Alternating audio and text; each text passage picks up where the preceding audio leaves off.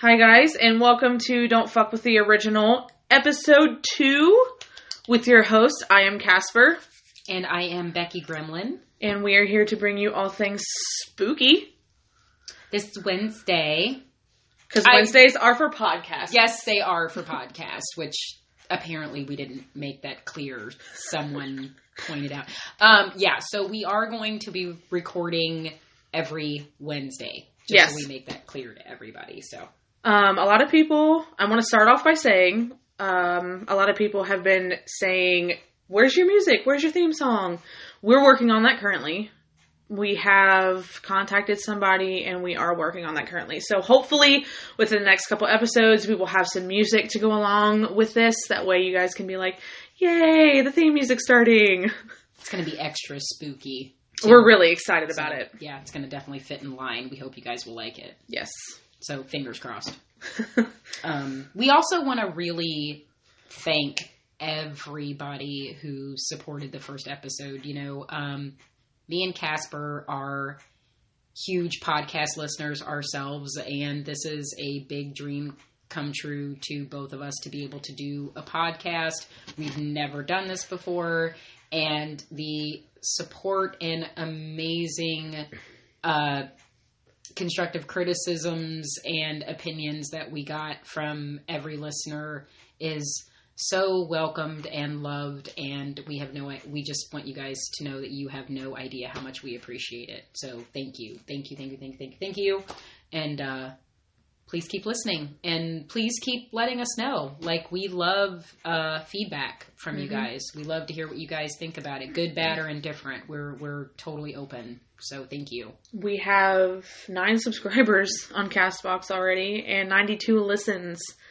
And for a first podcast, for that to be just a week, that's I don't I don't even have words. I really don't even have words. Thank you. fuck yeah Thank Thanks, you guys. so much for everything. Um, we have been looking very forward to bringing you episode two because we, I actually keep getting people asking, so when's your next episode coming out? yeah So we're really excited about that. we're Um, here episode two We are going to be talking, of course, I've been telling you about this. We're going to be talking about the year 1978 because a lot of crazy shit went down in 1978. Um, we know we're a couple months off. You know, we know it's January 2019, but uh, you know, last year would have marked 40 plus years since a lot of this shit went down. So, yeah, we definitely want to bring it to you guys. That was a crazy crazy fucked up year to say the least. So, to start off, I would like to make a disclaimer that if you have a faint stomach or don't really like listening to things that are real, not exactly great things to hear, you may not want to listen to all of this podcast. Uh, we are going to be going into some details about some things that happened. yeah. So uh, this whole actual podcast, we'll, we will like let you know when we're doing a little bit more detailed things in the in the future. So um, yeah, me and Casper kind of talked about this a little bit before. You know, we want to let you guys know, and we pretty much hope you guys have figured out by now that the whole theme of this podcast is going to be based on horror. So, you know, we are going to be talking about things that may make certain people slightly uncomfortable, but you know, if it is going to be a certain subject matter that we both deem super, super like uber sensitive, we are going to let you guys know ahead of time. So, you know, maybe if it's like, yeah, you know, I don't want to listen to this, or maybe if some of you are listening to this at work and it's like, I should probably pop my headphones in before everybody thinks I'm crazy because not safe for work. Talk definitely not safe for work. definitely an SFW. So uh, yeah, we're gonna let you guys know ahead of time. So pop those earbuds in if you're gonna be listening to this at work. This is not. No, no, no, no, no. You're gonna get people peeking around the cubicle like, "Hey, John, uh, you know, what are you listening to there, buddy?" So, Do you need to talk about something? right. So, All right. So um, without Becky ado- yeah, take um, us away. 1978. I'm actually starting this one off. Uh, so, first on the list is my personal favorite, and I hope he's yours too. Um, I have a soft spot for uh, Mr. Theodore Bundy. Uh, Ted Bundy is who we're starting off with. Um, in January to February of 1978, uh, he escaped from prison and committed his final murders. Um, what's really special about this one is uh, tomorrow, actually, coincidentally, on January 24th, will mark the 30 year anniversary of Ted Bundy's uh, execution. And uh, it also marks a new Netflix documentary that's coming out coming out called "Confessions with a Killer: The Ted Bundy Tapes." You can't tell me that wasn't strategic Um, either. So They did that uh, on purpose. Yeah, I'm pretty. I'm pretty sure they did. It's like, mm, you know, we've had these tapes for a while. Let's sit on it and wait till uh, you know TikTok, 30-year TikTok, thirty years. So, um, also this Saturday, January 26th. Um, I don't know when it's actually going to be released for um, everybody to view, but I do know it's going to make it Sundance Film Festival premiere. Um, the film Extremely Wicked, Shockingly Evil, and Vile that they shot here in uh, Cincinnati, our hometown, Ohio, U.S., uh, with Zac Efron playing the infamous Ted Bundy. Um, both the documentary and the film were uh, directed by a man named Joe Berlinger, um, who, if any of the listeners are familiar with the West Memphis 3 case, he directed all of the documentaries that were done about that, the Paradise Lost films. Um, he was involved in. So uh, hopefully one day me and Casper will be able to do an episode about the West Memphis Three because you wouldn't believe how many people I mention it to and they've never heard of it. So um, yeah, hope you guys check out the documentary tomorrow. We definitely will. Um, so I'm going to go into a quick little background about Ted Bundy in case most of you don't know. He was born November 24th, 1946 in Vermont.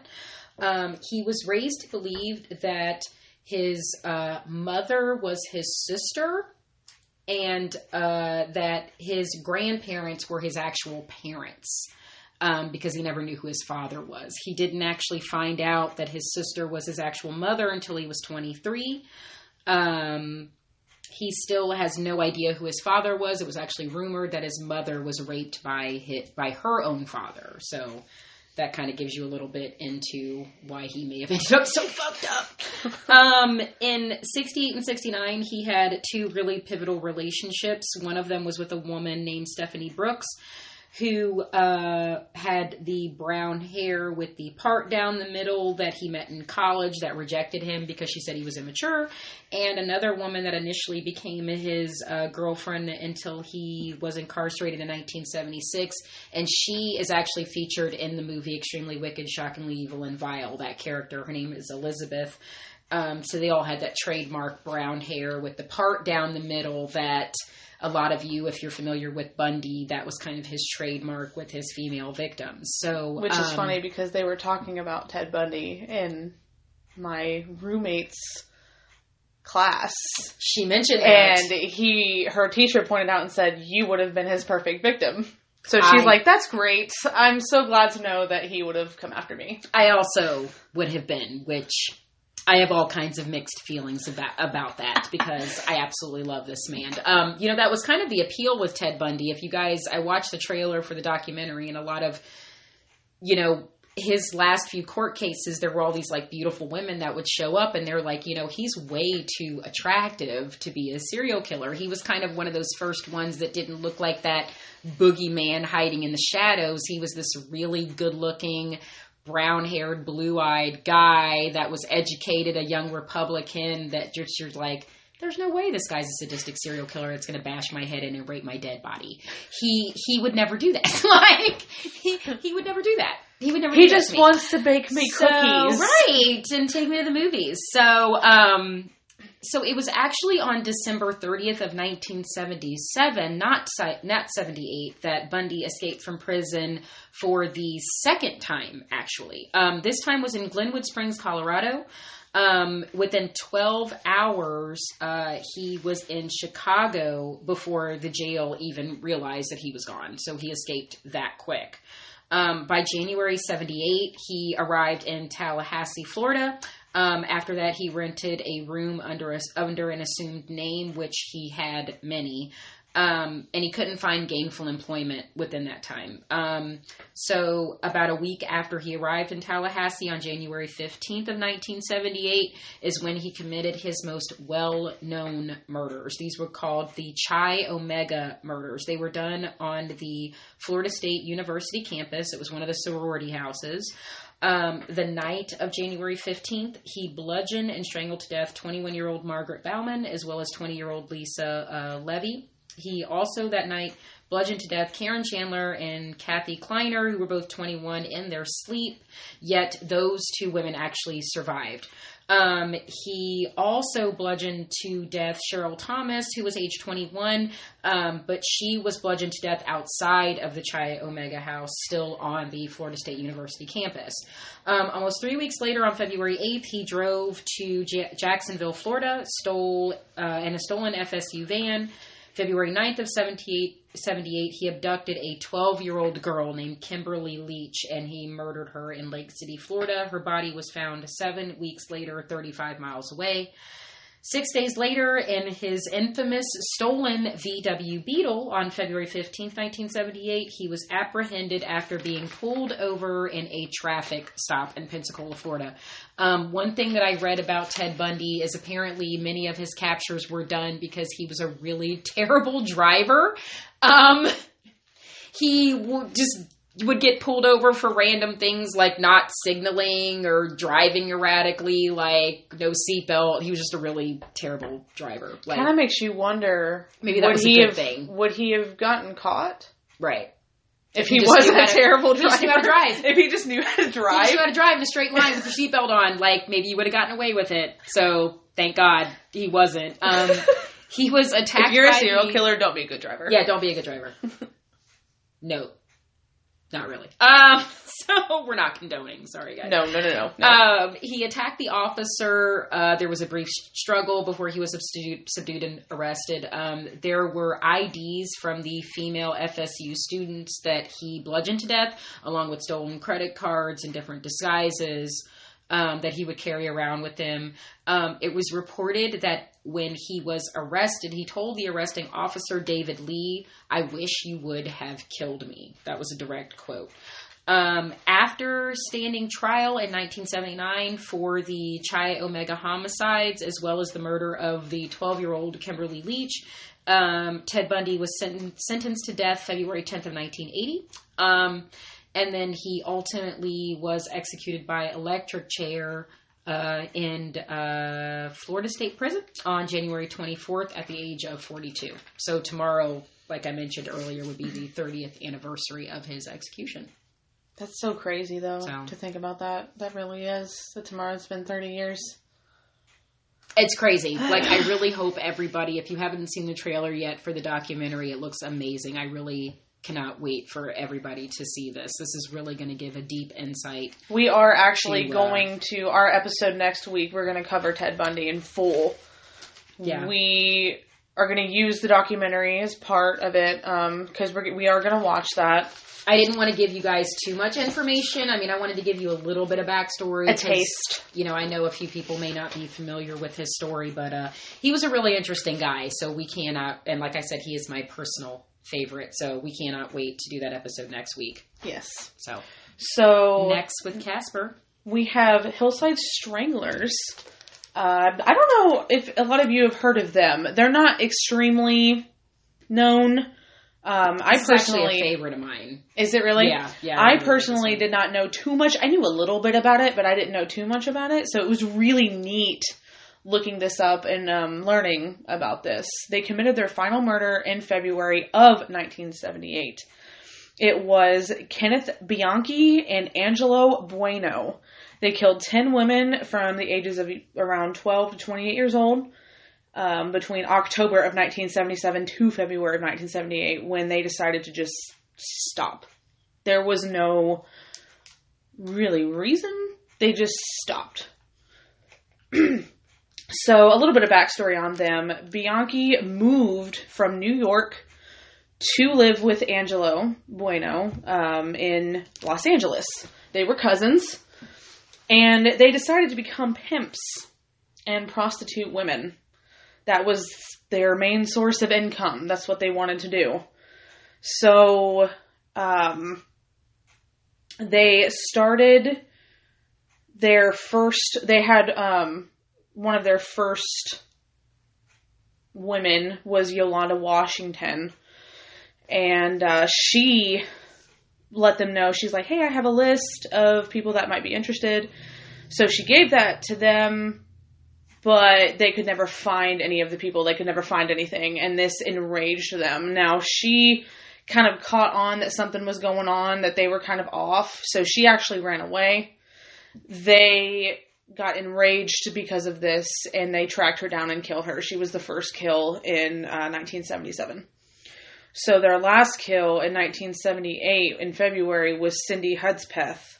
She was raped and tortured and strangled in February. That was their main thing is they strangled um, women to death.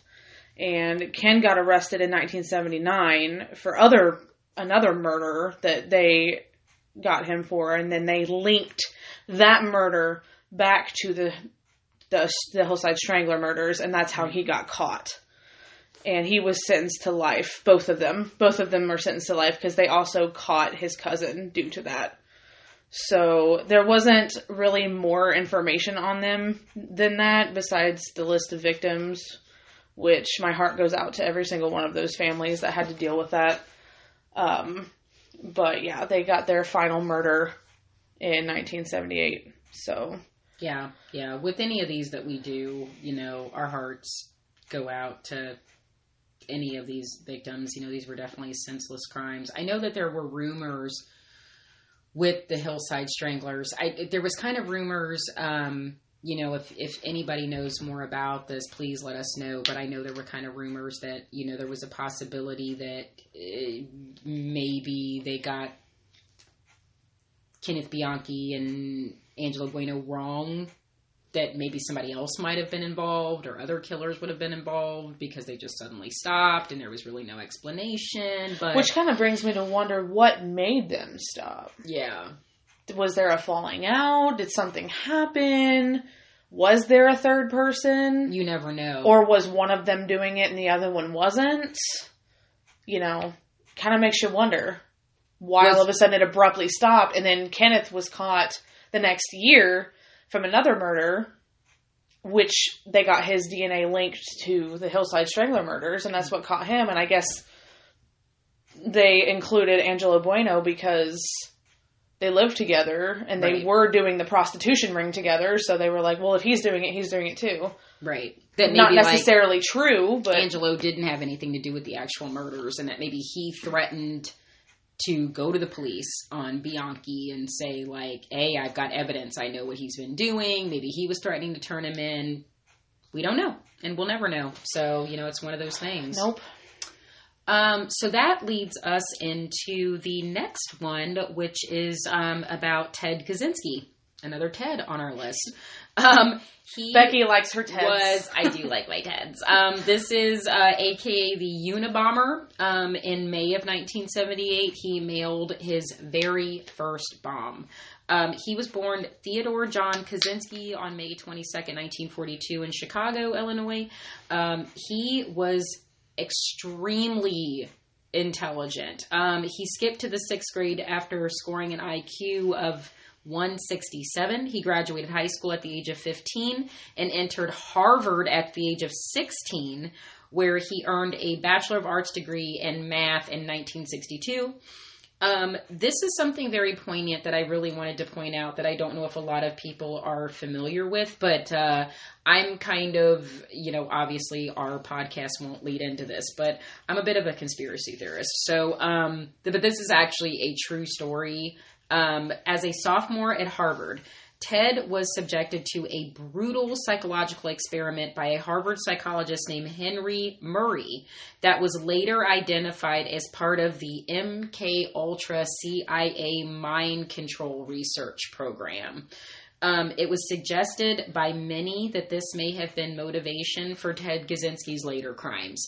Um, in his Unabomber manifesto, Um, if anybody has ever read it or read part of it, it talks a lot about the fall of the industrial complex. Um, the actual title of it was The Industrial Society and Its Future. And a lot of it may have come back to this psychological experiment that he was subjected to. It was pretty brutal. He was pretty much like just completely, you know, uh, put down by this this professor that he revered. And what was also not known by the professor at the time was that you know he was only 16 when he went into college so he was only 17 years old when he was subjected to these experiments. So he wasn't even an adult. So think about what that well, his brain on his wasn't psyche. fully developed exactly. either, so. Yes he had a high iq but this is basically a child that you're putting through these brutal psychological experience experiments telling him he's worthless and horrible and all these other things. So um, that leads us to May 25th of 1978 when Ted mailed his first bomb addressed to Buckley Crist. He was a professor of materials engineering at Northwestern University in Illinois. It was a return package that Crist ultimately deemed suspicious, so he called campus police. Um, Officer Terry Marker arrived, opened the package. The bomb detonated, exploded, and injured Marker's right or left hand, uh, but he did live. Um, after that, over the next 17 years, Ted Bundy, spe- or Ted Kaczynski, sorry, I knew I was going to get my Ted. she, like like I, totally- said, she I loves love her my Teds. Teds. I totally knew I was going to get my Ted screwed up. Too many Teds in 1978.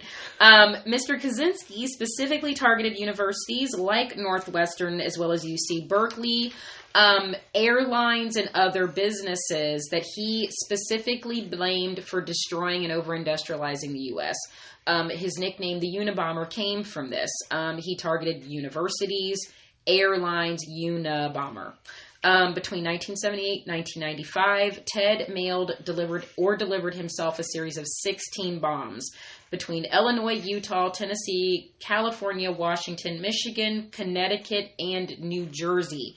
Um, he was ultimately apprehended after his own brother David saw his published Unabomber manifesto and realized that the writings were very similar to letters that he had received from his brother.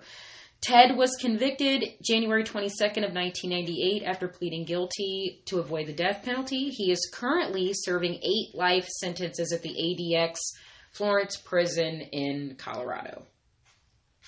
Wow. Yep.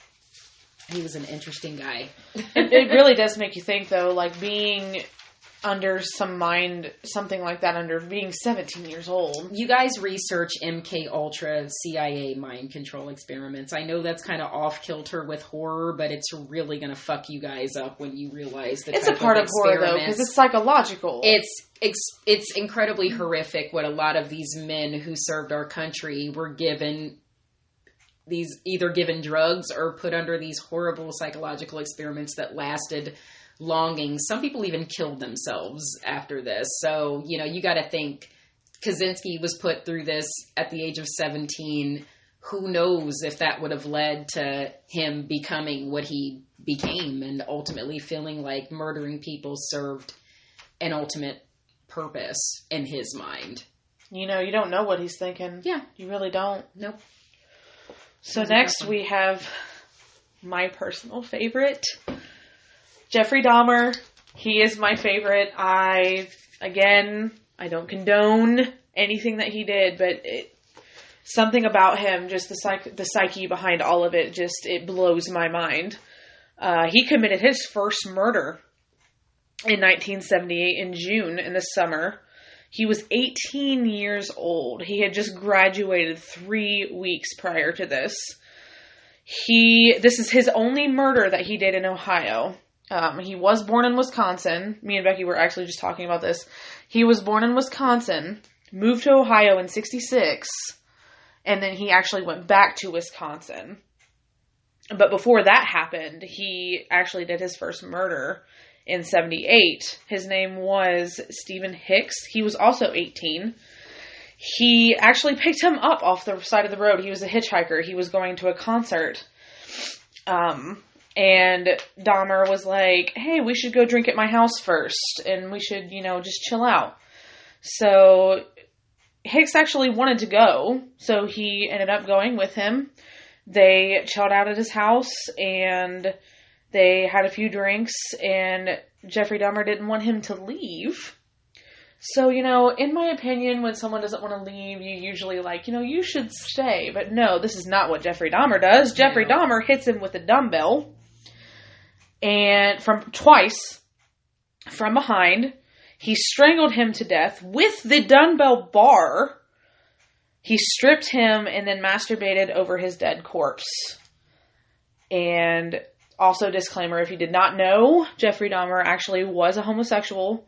He was gay, and part of the reason why I feel like he committed these murders was because he didn't know how else to be with a man because in his in his heart he this I mean this was back in the 70s. He probably felt like he couldn't come out with it. He would be looked on weird. He would be ridiculed. He would be made fun of. So in his mind he th- probably thought this is the only way I'm going to get the love that I want is if they're not conscious, Right. which is sad. Honestly, it's very very very sad.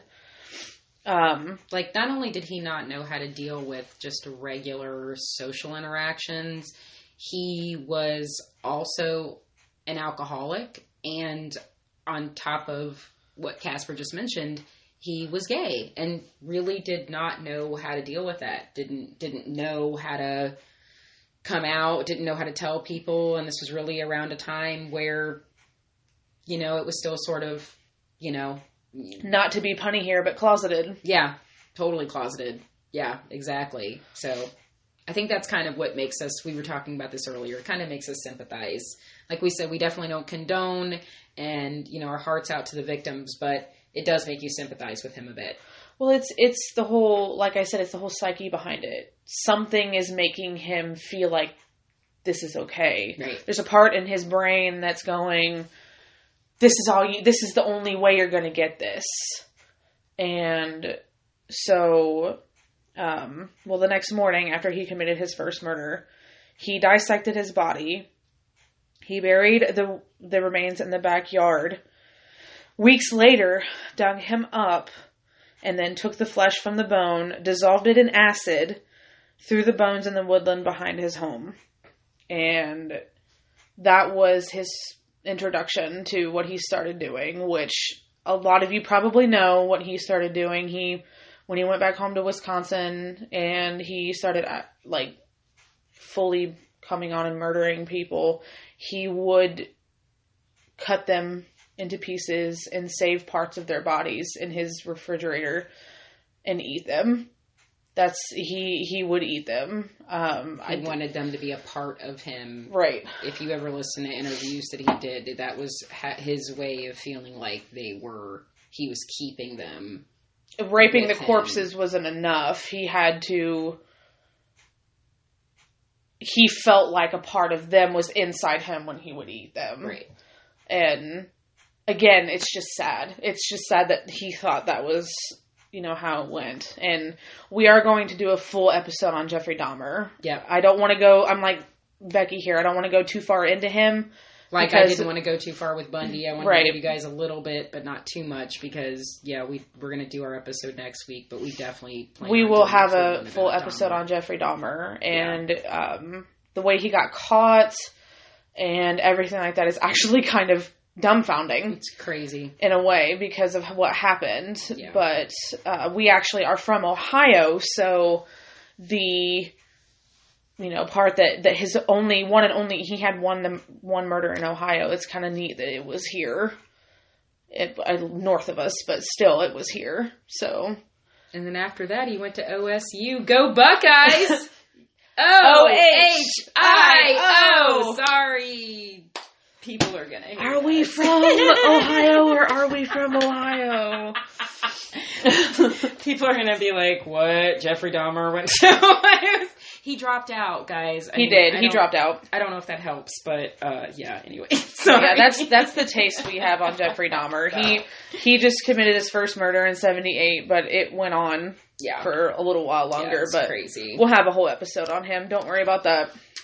Um, so in uh, this is this was another thing that kind of crazy happened in 1978. Um, also to someone that happened to be homosexual. Don't really know how much this ties into horror. Um, but it does sort of segue nicely into a story that Casper is going to go into afterwards. But um, Harvey Milk was assassinated uh, in November of 1978. Little bit of a backstory on Harvey Milk. He was the first openly gay elected official in the history of California. He was elected to the San Francisco Board of Supervisors. Uh, he was once a part of the hippie counterculture in the 60s. He moved from New York to San Francisco in 72, took advantage of the growing political power, um, as well as the migration of gay and bisexual men to the Castro district of San Francisco, which, which, act, which was actually one of the very first gay neighborhoods in the U.S.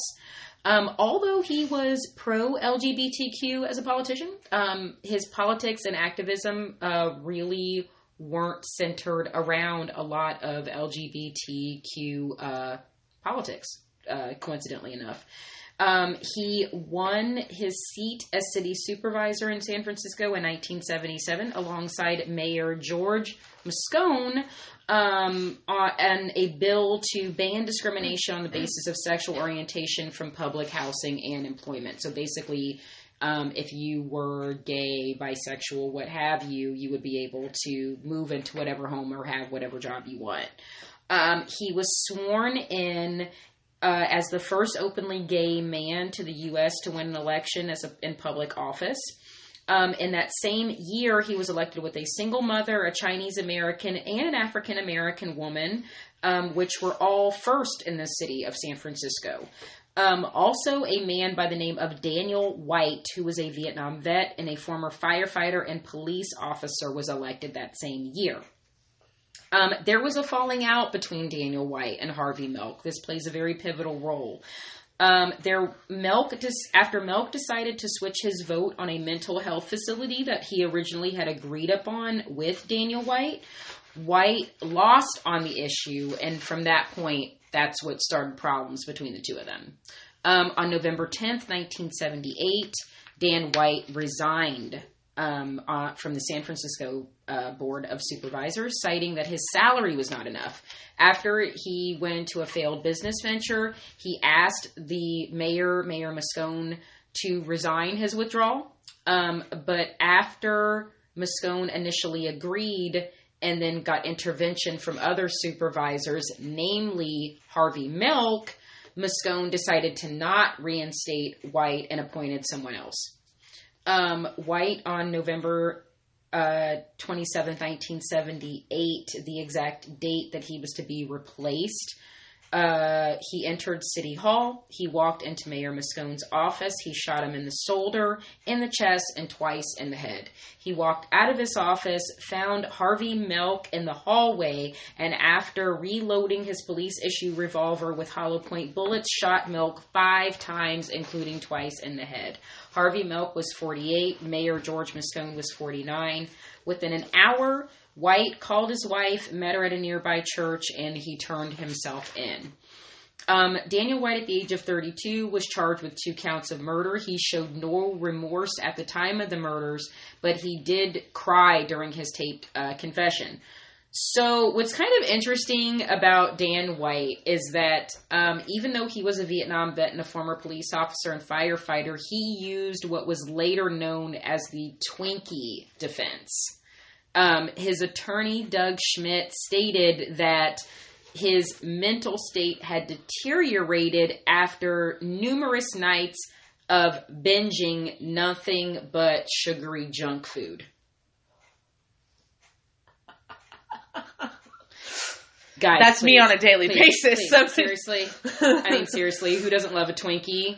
Uh, never thought about going and shooting two people in the head after. I have to be one. honest. I don't like Twinkies. So, um, oh, I love me some Twinkies. Hate, hate on me all you want. I don't actually like Twinkies. Y'all ever had deep fried Twinkies? Ugh! It's almost better than sex. Just saying. Just saying. I'm a fat kid at heart. I'm just saying. I mean, in all reality, when Um, it comes down to it, food is life. I mean, it really is. So, uh, yeah, so I could not make this up, guys. Please just Google Twinkie defense. And yeah, so he actually tried to use this as a defense.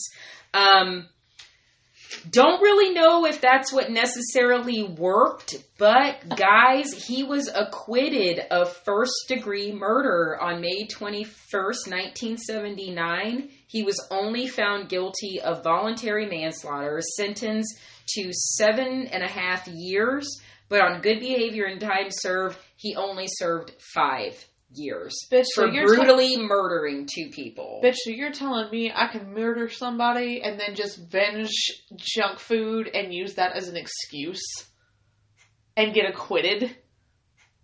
Apparently, Yeah, don't do that, guys. That's don't, not. please don't, don't do that. Please don't do that. We don't recommend anybody. That's that's kind of crazy though. The fact that that's kind of pretty much That's pretty much exactly what happened. And that's pretty much people that protested after this, that's pretty much exactly what they said. Hey, if you want to murder somebody, just eat a bunch of junk food and say that's why you did it.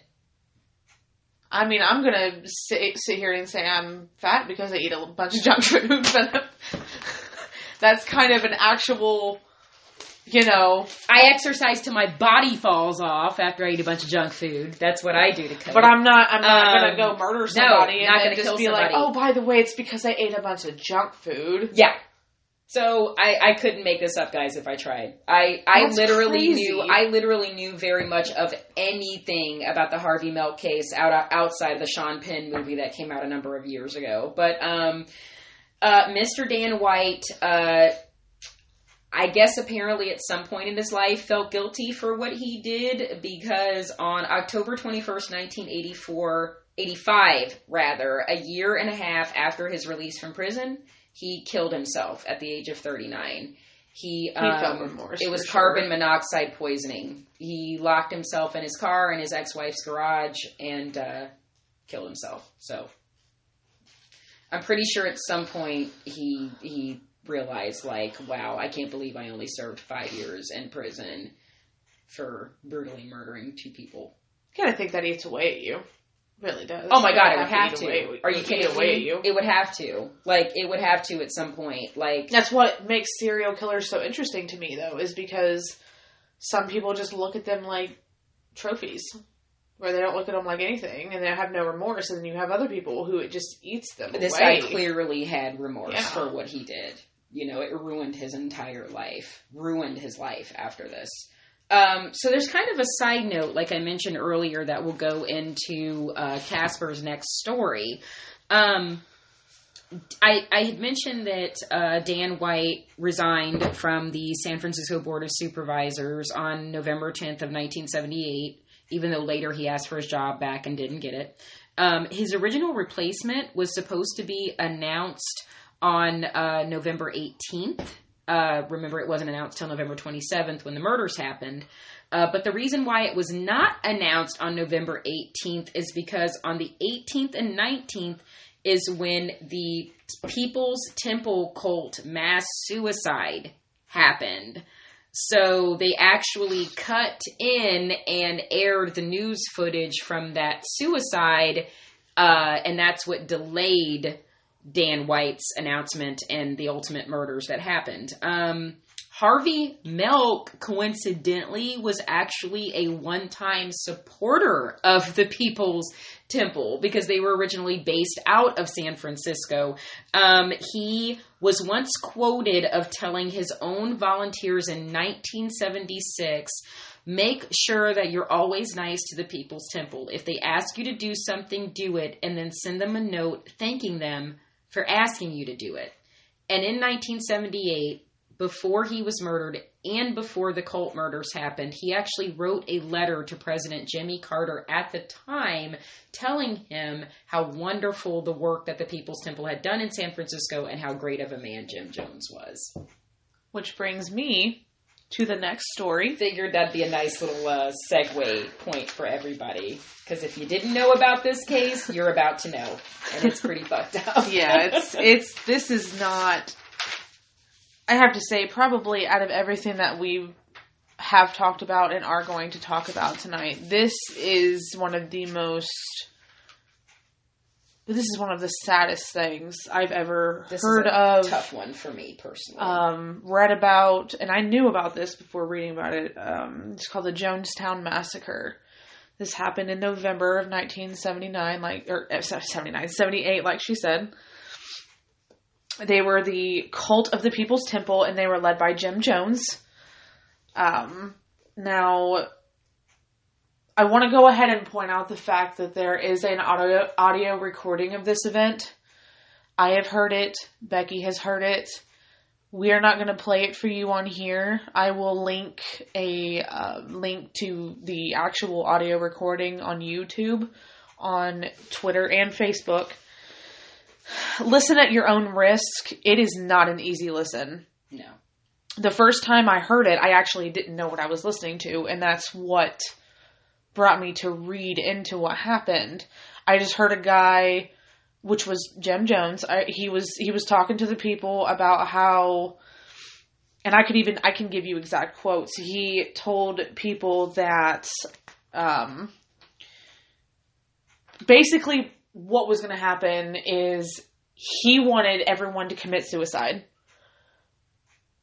to end their lives on their terms and not give in to capitalism, but support socialism. He even said, um, you need to go out on your own terms down in history because it's your commitment to refuse capitalism and support socialism. He said it is better to die with dignity because death is preferable to 10 more days of this life. If you knew what was ahead, you would be glad to be stepping over tonight. He had these people convinced that it was better to die than and to do it on their terms than to live in the world at that time. The reason why this is so sad is because 918 people died that day. The recording is hard to listen to because you're listening to children screaming for their parents because their parents are drinking this cyanide poisoning and just dropping. They're forcing it to their children, uh, infants. I'm talking infant children. The actual first person who took it, uh, her name was Ruletta Paul, and she had a one year old infant. She killed herself and fed it to her infant. Um, I think that was actually the most murders of any U.S. citizens prior to September 11th. yes, it was. Yeah. It was. So that was a whole So you got to think from 1978 to night to 2001. 33 year difference. Yeah. Wow. And this was Yeah, done guys. this was done voluntarily. Well, sort of voluntarily, sort of not. He did kind of force people to do it. Well, and that's why we tell you guys that the tape is so hard personally for us to listen to because out of those 918 people, a third, a third of those people, meaning over 300 people, were under the age of 13. So that woman that was holding her one year old had a semi automatic rifle pointed at her head and was basically told if you don't drink this poison and give this poison to your baby, we're going to shoot you both in the head. So these, you know, it, that came out years later. It was always thought that these people did this voluntarily in order to serve Jim Jones and enter into this next life. But really, in reality, these people had guns pointed at their heads and they were forced to do this. And you're hearing what you're hearing is screaming of the children who Of are watching their parents die. of babies suffering and watching their parents die. And I'm I'm sorry if you guys I've heard it, I've listened to it. If you guys want to listen to it, I will link it. we I will will have link the it. link yeah. available. But you know what's kind of crazy about this whole case is that when Jim Jones originally wanted to start this group, he sort of kind of wanted to start uh, essentially what was known as the time of like a rainbow coalition. He was a white man from Indiana, and he really wanted all races to join together and be together. His original vision was actually very beautiful, wanting whites and blacks and Asians and people of all races during a very tumultuous civil rights time to come together and live together and peacefully as one. in this beautiful utopia, but over time his views became very skewed and insane. And also, what a lot of people may not know is he was on drugs. The man, when you're listening to that tape, you're listening to the stark raving screams of a madman that is high on meth. That he would shoot himself up daily. He was he became absolutely insane and disillusioned and extremely high on drugs. So you're not listening to a coherent, sane person on those tapes. He literally thought the government was out to get him, and that was what he used against those people. Which was the whole them, thing about him being like, you know, you need to support the Social, socialism yeah. and, and everything. Because capitalism, yeah. like, you don't want to live 10 more days in this life. Exactly. Um, so, lastly, I just wanted to point out when they found everyone that had passed, he Jim Jones was actually found with a self-inflicted gunshot wound. So he didn't even do it. He actually just shot himself, which if you're if you're a leader, if you're if you're leading your people to do something and you just go completely against it, it's a bitch ass way out. That's just that's kind of a dick move. Yeah. To do that and he was pathetic it's it's sad. It's it's really sad how that whole thing just turned out. And like I said, I will upload the uh, recording to. I will link it to the site. But I do warn you, it is very hard to listen to because yeah. you know what's happening and a bunch of children are just screaming. I told Casper personally, I don't have children, but I absolutely love love kids and I just, you know, we we have young family and we just we love you don't have to have kids to love kids. Nope. And if you have a heart and you're a halfway decent person, if you hear anything about children being hurt or harmed in any way shape or form, you like us just it's going to be difficult to handle. But um, it is pretty interesting. It's interesting, eh, at the very least, it's interesting to listen to his reasonings for this. And, eh, you know. You do hear him speak at the beginning. You do hear him speak before it yeah, starts happening. Exactly. Because it actually will get quiet when it starts happening at first and then when people start to realize what's going on and the guns come out and the mm-hmm. poison comes out. Because actually one thing he would do is he would make his temple go through drills. He would make them he would bring out kool-aid and would make them drink it and would tell them that it was poison in it to test them. He would make them go through drills like that. Yeah this guy was this guy was crazy. You know, it's kind of fucked up when you think about. We'll, we'll, you know, we'll do episodes later on, guys, about cults and like this one, you know, the Manson murders, and it's pretty crazy when you can get groups of people that are really susceptible to one very, very, very charismatic leader, and you add certain elements into that, and it's pretty crazy how people can be susceptible to that. It's, it can very well easily happen. Hashtag Scientology. Anyway, um, so um, I'm sorry, guys. I'm getting caught up on Leah Remini. It's been a crazy week. Um, we should we should do an episode on that. we should. It's kind of horror. A little a bit. Little bit. a little bit. A little bit. Oh my god, we're gonna have Scientologists after us. Okay, so that in itself is a horror movie. Um, so that leads us to uh, December of 1978 uh, was uh, Mr. John Wayne Gacy, guys, the killer clown himself. Um, this was the month and year that he was essentially caught and confessed. Um, John Wayne Gacy, little backstory on this guy. Um, he was born on March 17, 1942, in Chicago. Uh, he was very close to his two sisters and his mother, but his father was extremely alcoholic and physically abusive to the family. Um, he married his first wife in 1964, moved to Iowa, and coincidentally managed a chain of Kentucky Fried Chicken restaurants. This will actually segue back around because his last meal before he died was a bucket of KFC chicken. So he really loved his KFC. Apparently. Shout out to KFC. They Shout out to KFC. chicken. KFC's got some finger looking good chicken.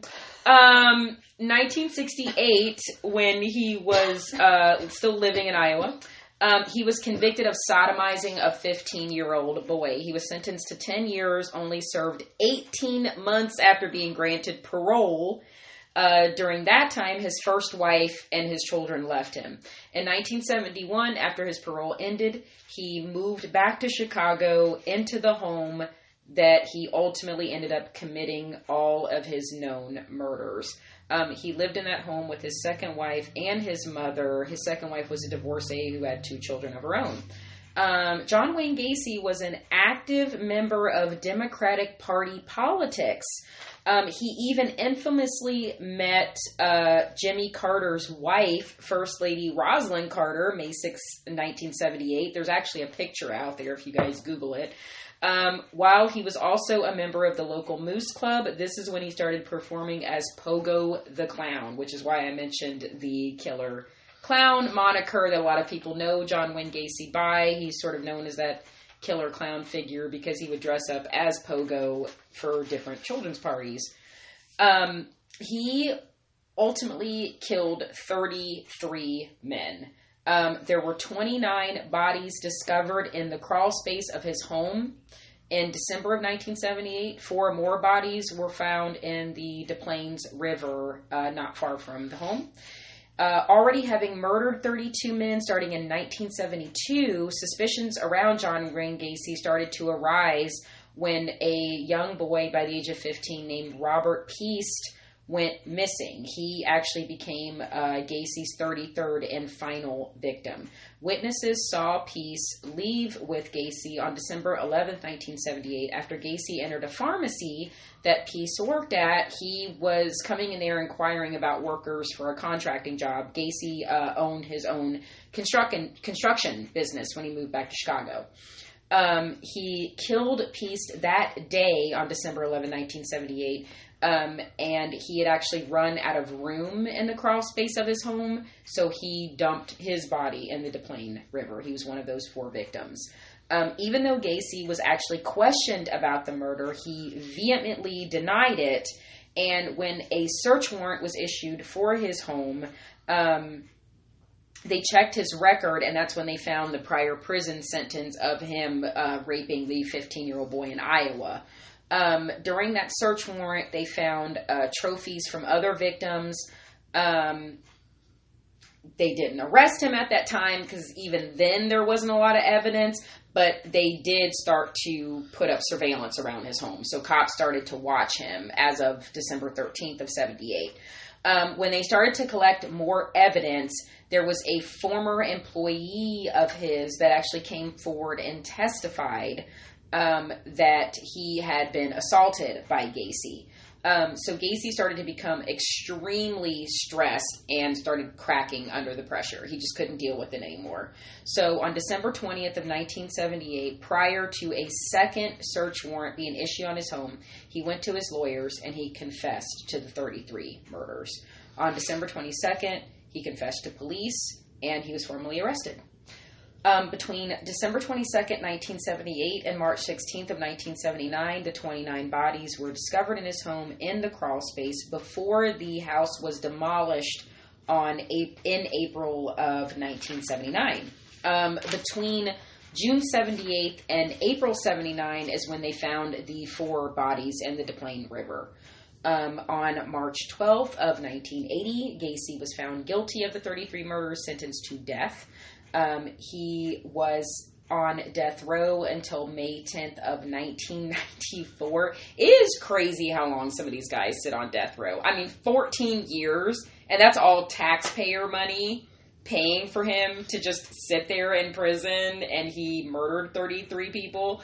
Um, as I mentioned before, his last meal was a bucket of Kentucky Fried Chicken. Um, and his words before he was executed by lethal injection were "kiss my ass." So there It's you a go. solid man right there. That's what he wanted the world to know. After so that was his Mr. chicken. That was Mr. John Wayne Gacy, the killer clown himself. After his finger licking chicken told His story was always very ass. interesting to me. Yeah, I, I, I liked He reading about him. Was kind of a kind of a crazy guy. He was kind of another one of those that it's sort of crazy how we did a lot of these that kind of talked about sexuality, and he was another one of those that like a lot of the ones we've talked really- about are actually homosexual. like he proclaimed to be bisexual. He actually told his second wife that he was bisexual after they got married. He told her that he would no longer have sex with her anymore. So he only started to sleep with these boys that he murdered. It was really crazy. Yeah. So he was another one that like and even if you tried to like question his sexuality, he would get if you tried to say he was gay, he would get really, really angry about it. I mean, like, try to fight you about it. But clearly, you were sleeping with men. So, right. Call that whatever you want, but it ain't straight, folks. So, Something is awry. something is amiss. All right, and it brings us to our last one. Um, I'm going to call him the London Dahmer, which actually I think he is called This is pretty. This is pretty fitting. the I knew a lot about London Dahmer. guy. He's also actually known as the Muswell Hill murderer as well. His name is Dennis Nilsen. Excuse me, I apologize. He did his first murder in December of 1978, which is funny because we just actually talked about Dahmer, who did his first murder in June of 1978, and these two men are extremely similar. Yeah. So, like six months later. Right. Yeah. It's kind of crazy. Um, he was a. They actually call. They actually have under his description a Scottish necrophile. He's from Scotland, but he moved to London.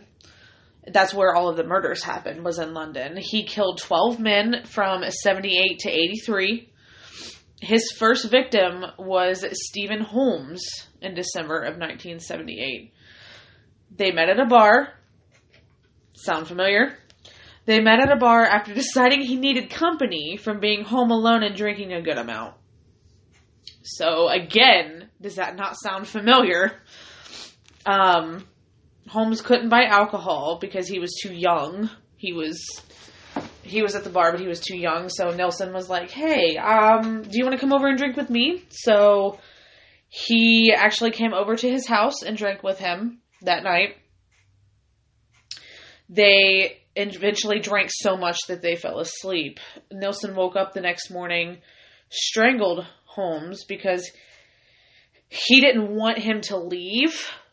So he did it while he was sleeping because he was afraid if he awoke and he saw him and realized what happened, then he would leave. So he Sorry. he- I don't mean to look at you crazy, but sorry guys, because I just totally figured something out. And I don't know if we even like mentioned this, but go on. okay, so this goes even more into the into the Dahmer Nilsen. Okay, so what did you say that guy was? That was his first murder's name. What was his name? I put it together just now too when I read his name, Stephen Holmes. And what was the name of Dahmer's first victim? Stephen Hicks. And it's not I literally almost feel like I'm telling you guys the exact same Guys, story. I just can't right now. I feel like I'm telling you the exact same right now, story. guys. I'm sorry. he didn't do it I with a dumbbell, I just but I'm sorry. That's why my face looked like that because I was like, when I read when I was like Excuse going me? over like who they were and I was like Stephen Holmes, I'm like, wait. Domry Domry. Dahmer's first Dahmer's first murder was Stephen Hicks. and they both said that they did it because they didn't Want them to leave. leave. if you didn't know this already, Dennis Nilsen was actually a homosexual as well. yeah, this is crazy, Um, guys. Like, So he literally woke up the next morning. He strangled him because he didn't want him to leave. Once he was unconscious, he actually drowned him in a bucket. Which, if you read on Dennis Nilsen, that was mostly what he did. He would strangle till they were unconscious and then would drown them in a bucket. Not really sure why he would do both, but I guess that was just his way of doing it. Um, he also masturbated over the corpse twice before storing it in the floorboards for eight months And then Ew. Uh, Can we first of all, let's just talk about smell. Totally segueing right now, but am I the only one who watches The Walking Dead and is like, does no one care about the smell right now? does no one even think about? They mentioned it like twice in the first season and then it was forgotten about. Okay, so um, So eight months. You have Yeah. a body. You have a body in your house for eight months. I don't know what a dead. I mean, I don't know what a de- decomposing corpse smells like. They say it's one of the I worst smells in the world. think It's like literally the worst smell ever. Besides burning flesh, I have heard it is the worst. Yeah, like the worst ever. I guess he just couldn't take anymore after eight months. I don't know. I mean, you know how much? How much fucking? You can't look, guys. You can't Febreze decompose. look, you can Febreze out a lot of shit, guys. if you're gonna do the Bird Box challenge with the Febreze commercial thing, where you're gonna put on the blindfold and you're gonna try to smell something with the Febreze, um, I would just like to say that you're gonna know when it's a dead body. Febreze challenge: decomposing body. Spray some Febreze. No, you're gonna smell the decomposing body gas, guys. There's no amount of fucking Febreze that's gonna cover that shit up. Just, just saying. It's kind of Just like the whole, kind of like the whole Ed Gein, uh, Ed Gein thing when the police came into his house and were like, "What's that smell?" And he said, "It's the dead bodies in my basement." If Ed Gein, we will be doing an Ed Yes. Gein episode, guys. Ed Gein is not actually a serial killer. No, he actually He only killed two people. Two people. Huge inspiration for Norman Bates. Texas Chainsaw Massacre. Uh, Silence of the Lambs. Lambs. Like guys, this guy.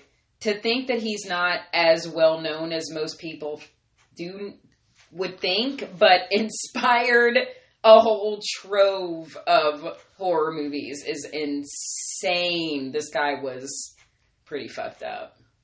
So anyway, sorry, Ed Gein. Sorry, Ed Gein will be happening. you guys are gonna love that one.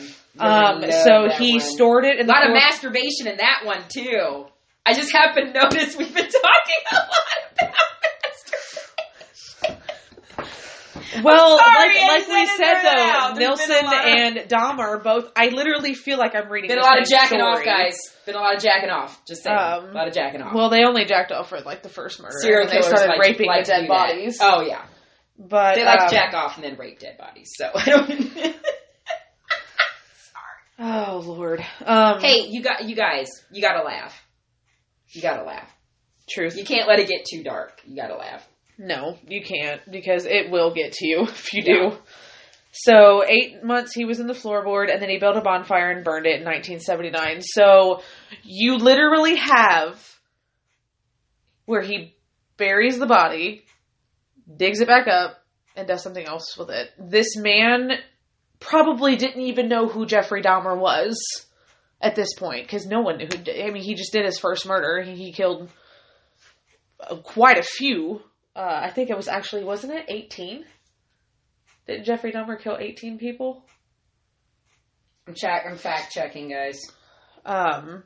So anyway, there was no way he wasn't even right caught. now. Seventeen. 17. by one. Okay. Good job. So um, he killed 17 people while Nilsen only killed 12. But their first murder is so similar, and they didn't even know who each other was. Yeah, that's a little too crazy. So that's that's kind of crazy to me personally. to be almost six months off and then Literally, I literally felt like I was reading the same story to you because it is so so similar. Where they both lured their victims home with alcohol, drank with them, wanted them to stay, and then they murdered them, masturbated over their bodies, buried them, dug them back up, and got rid of them a different way. Well, and then you have the not only that the link to both being homosexual, Yep. maybe the, the whole uncomfortable with that part of it, and then again, and then the alcoholism. Yep. the alcoholism. You know, you said a lot of these, you know, some of these murderers, they were either, you know, Jim Jones was a drug addict, Jeffrey Dahmer and Dennis Nilsen were alcoholics. So who's to know if there's links to substance abuse, nature versus nurture, all those things.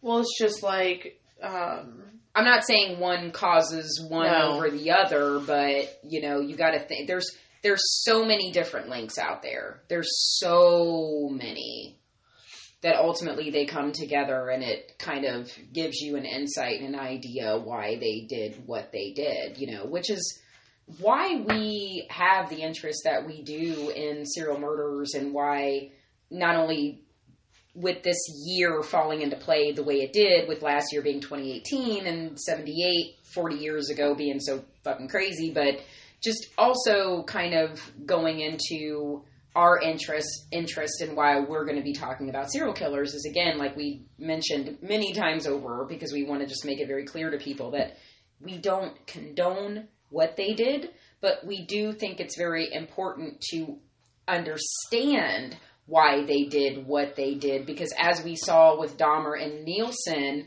you will find similarities you will find traits and similarities within these serial killers that can all be put into an index and used to identify to hopefully either prevent or catch more in the future. Which what's is that statistic? Like, how many serial killers do you walk by? six. Like, I think it's six. day? Of course, we just talked about that. Dahmer was from uh, well, he was from Wisconsin, but he was in Ohio. Yeah, went to OSU. And yeah, he went to OSU, and there's been I know we kind of half mentioned Manson, but Manson, even though he didn't live here long, was born in Cincinnati, Ohio. Yep, November 12th, he was born. So, Cincinnati is not far. yeah, uh-uh, not at all, guys. So, uh, yeah. So Yeah, it's it's just, and also I wanted to mention too, while we're on the topic, this topic, uh, Mindhunters on Netflix. Oh my God, please. If Everybody needs to watch You that. have an interest in serial killer minds, and actually, it's based on a true story. It's actually based on a true story as to how the FBI got their profiling. Because I grew up on Criminal Minds. I've always been like into the criminal mind. I wanted to be a criminal psychologist, actually. So I studied, I studied forensic psychology and sociology pretty heavy, just on my own. Of course, normal high school classes, but yeah, when that was definitely something that connected us. When you said that you watched, I'm like, I was heavily into criminal psychology. Actually, Dr. Helen Morrison, which you know I left off on John Wayne Gacy on my store on my side was the uh, she was a big inspiration for me um, as a forensic psychologist. She actually um, has John Wayne Gacy's brain. He left her before he was cremated. Left her his brain to see if there were possibly any abnormalities that she could study. So she was a big inspiration for me. So I've always been very fascinated. Never in obviously what they did was brutal and horrific, but there was definitely something more to it than them just being, oh, well, they're just evil. Or, oh, well, they're just bad people. You can't dismiss it as that, especially if you have cases, like I said, of Bundy, where pretty much raised in an all but normal family and was pretty much wealthy and affluent. And, you know, Bundy pretty much all but you know, maybe a few inconsistencies here and there. Kind of grew up in a somewhat normal family. I mean, Well, every family's going to have their they weren't abused. Well, yeah, a few things, but they weren't. They weren't really like they weren't like Gacy said. You know, Gacy grew up with this horrible alcoholic, physically abusive father. Or some other cases, like you hear about Richard Ramirez, who was horribly abused as a child, and you know other murders. Well, Dahmer really wasn't abused too No. much either. He, No, he wasn't, His mom was a little crazy, but Mom was a little cuckoo. yeah, but- mom was a little crazy. But other than that, he was really just a Yeah. backwards kind of guy. He really wasn't. He was to himself. So, but yeah, Mindhunters is definitely something you should check out if you're interested in that. It is. well, and what's the other one? You know, I don't. How did you? My friend Dahmer.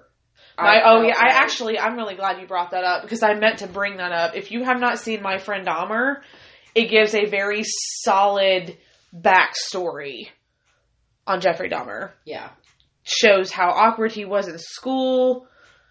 Shows a little bit of how cuckoo his mother was. Yeah. Um, it does show. It doesn't show. It shows him the ending shows him picking up Steven Hicks Right. off the side of the road. because this is That was the end of the school. movie. And I looked at my friend, we were watching it together, one of my best friends, which she's actually going to be the guest on the Jeffrey Dahmer episode because she loves him as much as I do. We both are huge Dahmer fans. He's my number two. um, so when we watched that, we looked at each other and I was like, that was that was Steven Hicks. That was Yeah. his first his first victim. Oh, I knew immediately when he picked him up. Oh yeah. So it was just it was very it was a very neat insight on the on the backstory of Dahmer. So I do definitely recommend watching that film. I knew about the comic book before the movie came out. So, if not many people know, it was uh, based on a comic book that was drawn and written by Derf Backderf, which he is featured in the movie. He was in high school with Dahmer.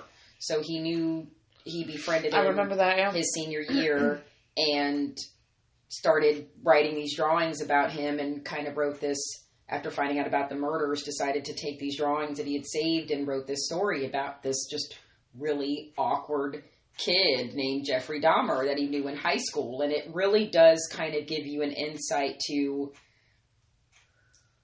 this is kind of what we saw. This is this was kind of the making of what he was ultimately going to become and how would you have known nobody really knew what to look for then. We didn't know. No. I mean now if your kid is fucking dissolving roadkill you know, you're gonna be like, uh, Dr. Phil, uh, or somebody, you know, what the fuck, I think my kid, you know, but back then, you know, his dad was a chemist, so his dad's like, oh, well, Jeffrey's just got a little hobby, you know, it's no big deal, you know, so no, nobody knew, nobody knew 40 years ago that that was the makings of a fucking serial killer is gonna end up with skulls in his closet. You That's why most. That's actually knows. why I feel like most serial killers that you hear about aren't modern Right. because they'll usually catch them now because they have the criminal psychology and they have goodness the we technology. Good FBI lord, the technology. profilers. Exactly. We have those FBI profilers now that know what to look for. Yep. So, But they set the path for that. exactly. So anyway, not to was a segue great- to This is a great episode. It was This very, very factual. I I learned a lot from doing this. So This was awesome. This Yes. touched on so much that I love, and like we both, there were ones that we virtually knew nothing about and learned so much. So this is I honestly had no idea anything about Dennis Nilsen, I and knew very little about reading Harvey about that Milk. was like it was like reading Dahmer, a Dahmer copycat is what I felt like I was. I told you, didn't I tell you you were Yeah. gonna love that guy? I was like, as much as you love Dahmer, this Dennis Nilsen dude, this is pretty crazy. The similarities are pretty nuts. Well, So- we hope you guys enjoyed it. Yes. Next yes. week will be solidly about Ted Bundy. Oh, you guys have no idea how excited She's I so excited. I am so happy. I am so. I have just. Uh, yeah, he is a fascinating character, guys. We're gonna Um, talk about him. We're gonna talk about. We're gonna watch the documentary tomorrow. Yes, so we please, will cover the documentary Um, too. If you have Netflix, um, if you don't, it's like what, like nine ninety nine. it has went up. It's like twelve dollars. Guys, just steal somebody's fucking password, okay? you know, like what are we doing? What are we doing here? you you know What somebody that has Netflix. You know. so stop, stop it. Knock on your neighbor's wall and ask for their goddamn password. Uh, anyway, so it's So yeah, Confessions with a Killer, the Ted Bundy tapes. It will be out tomorrow, Thursday, January 24th, which is also the 30 year anniversary of uh, Mr. Ted Bundy's execution. Yep. So please watch, guys. We will be watching. And we cannot wait to bring you the episode next week. Hope you guys love it. Hope you guys loved this one. We loved doing Yep. it. So give us feedback. let us know. Anything that you would like to more research on. Um, it's all. I know you can find actually a picture of the Jonestown massacre that is actually on Google. If you would like me to post that, I can. Uh, like I said before, I am going to post the post recording. link, guys, so you guys can. Um, but there is a picture of it as well. I'm gonna just I'm gonna let you Google that on your own um, because it's not a great picture. Um, Um, I also wanted to make a quick comment too, guys. Please keep please keep um, mentioning in the comments different stories that you guys want us to do on. Um, I don't remember the Twitter user, but we will give a shout out next week. Uh, we'll have to look this up, and I'm sorry I didn't have this prepared. It just like popped up on top of my head. But someone mentioned um, Robert Hansen. Um, I think the user mistakenly called him Richard Hansen. It's actually Robert Hansen. Um, he was a very interesting serial killer that as soon as I read that in the comment, I immediately knew who he was. I know about his story. Shout out to whoever mentioned that. I promise you, we will find you on Twitter and we will give you a shout out next week. Um, we will do a story about him. Uh, he was very interesting. Um, I actually, when I Googled his name, there was a movie that came out a couple years ago uh, where Mr. John Cusack, of all people, played him in the movie. So I need to find that movie and watch it because then we can even do a review of the movie. We can talk about the murder. So uh, we will find out who that Twitter handle is. But thank you for the idea about Robert Hansen. We will somewhat later do an episode about him too. Um, and we will give you a shout out when we do. So we appreciate Yes. that. Guys, if you ever have uh, podcast episode ideas about, you know, want us to review a movie or a certain serial killer you want us to talk about or a certain paranormal topic or whatever, please, please let us know because we will Absolutely. definitely do that for sure. Absolutely. All For right. sure. Well, we will see you guys next week All right, guys, don't fuck with the original Wednesdays. We'll see you next Wednesday. because Wednesdays are for podcasts. Wednesdays are for podcast. See ya.